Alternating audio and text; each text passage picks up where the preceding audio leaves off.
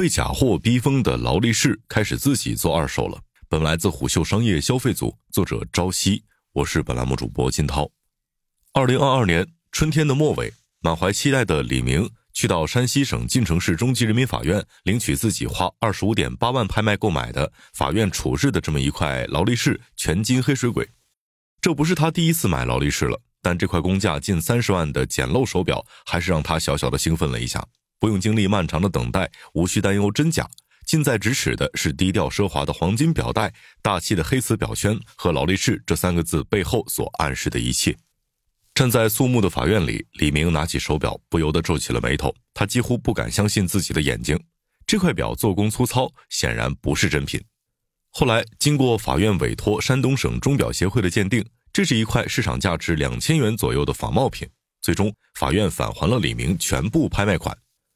以上剧情绝对真实，案件在中国裁判文书网公示，但主人公的心理活动是笔者脑补的。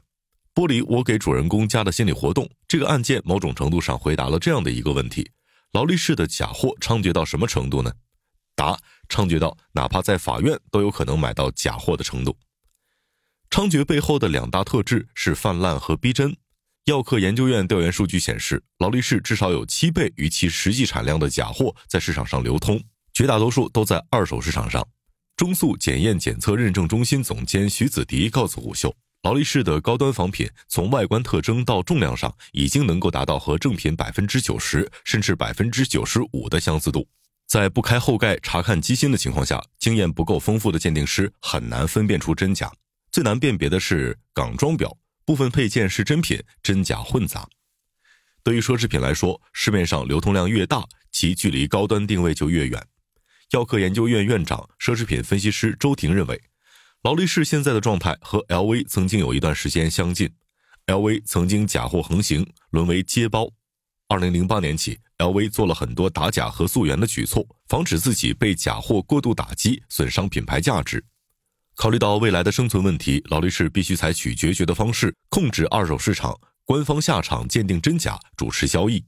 近期，劳力士推出了认证二手腕表计划，允许客户购买经过状况检查、由品牌或授权经销商认证为正品的二手劳力士手表。劳力士会为这样的二手手表提供新的两年国际保修。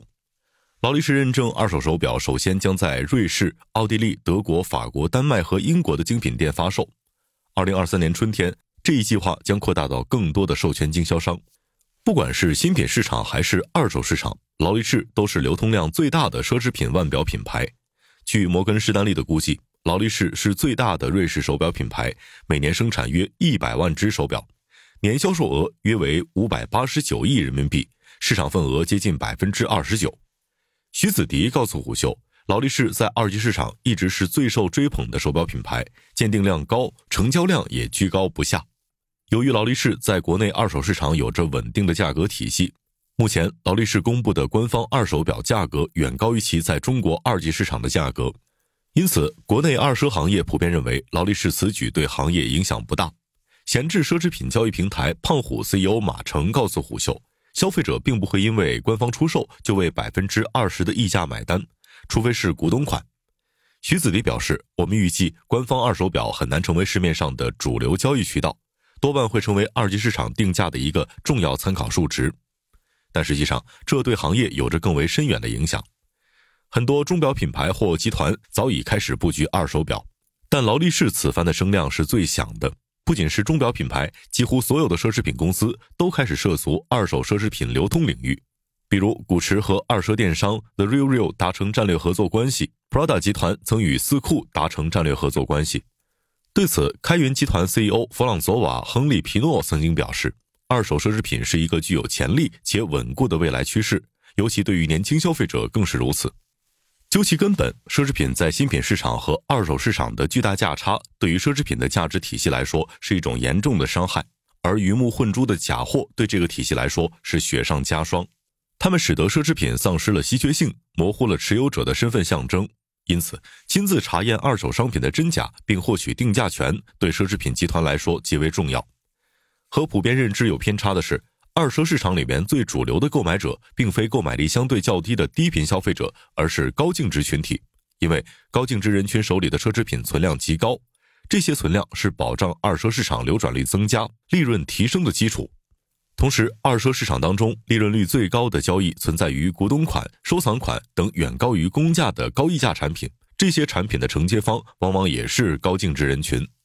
而这些人群恰好和奢侈品核心消费者是重合的，是奢侈品公司最不愿意放弃深挖的，希望持续服务、维护、跟进的消费人群。入局二手市场能够实现对这些人群的全链路服务，掌握了整条供应链，奢侈品公司就可以控制二手市场的价格，达到利润最大化。相较很多腕表品牌，作为最大的瑞士手表品牌，劳力士对二手市场的态度一直是暧昧甚至是回避的。去年四月起，市场就在不断的猜测和捕捉劳力士态度松动的蛛丝马迹，因此劳力士此番一锤定音，引发了轩然大波。奢侈品服饰、包带较腕表来说价格略低，因此更倾向于在更大范围的消费群体当中走量来提升利润，因此这些品类的打法是依靠整体广告、媒体营销、市场营销来支撑品牌在大众消费者心中的光环。而腕表单价高、数量少，在进入新市场之后需要快速找到当地的高净值人群，有实力的腕表经销商在当地往往有较强的人脉，能够帮助高价值品牌深入到潜在客户群体的圈层。同时，经销商模式下，品牌能够迅速回笼资金，无需承担销售风险。但是这个模式也有不小的弊端。首先，很多经销商的店里有配假货卖的潜规则。药科研究院的调研数据显示，中国经销商体系里至少流通着 百分之五十 到 百分之七十 的假货。同时，腕表品牌离客户更远，腕表品牌都有一个 to C 的梦想。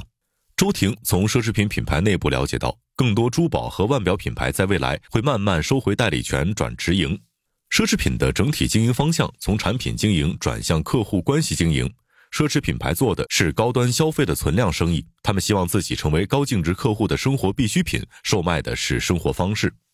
几年前开始，瑞士奢侈手表商大力拓展直销零售渠道，爱彼希望完全控制其奢侈手表的分销渠道，逐步终止与第三方多品牌手表零售商的合作，以推动销售额的增长。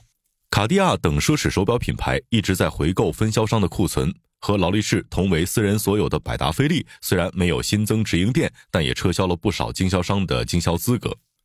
而作为制表业的第一巨头，劳力士始终采取经销商体系维护，没有直营店。进入二手市场标志着劳力士增强对全供应链的掌控，和经销商、客户都建立起更深层次的关系。当授权经销商只赚取一次利润时，第三方贸易商无法通过多次转售劳力士手表来获利。而现在，客户可能会将以旧换新视为一种与品牌的交流，增加粘性，使得品牌、经销商有机会与客户建立多次联系。一劳永逸的神话或许会在 to C 的道路上延续下来。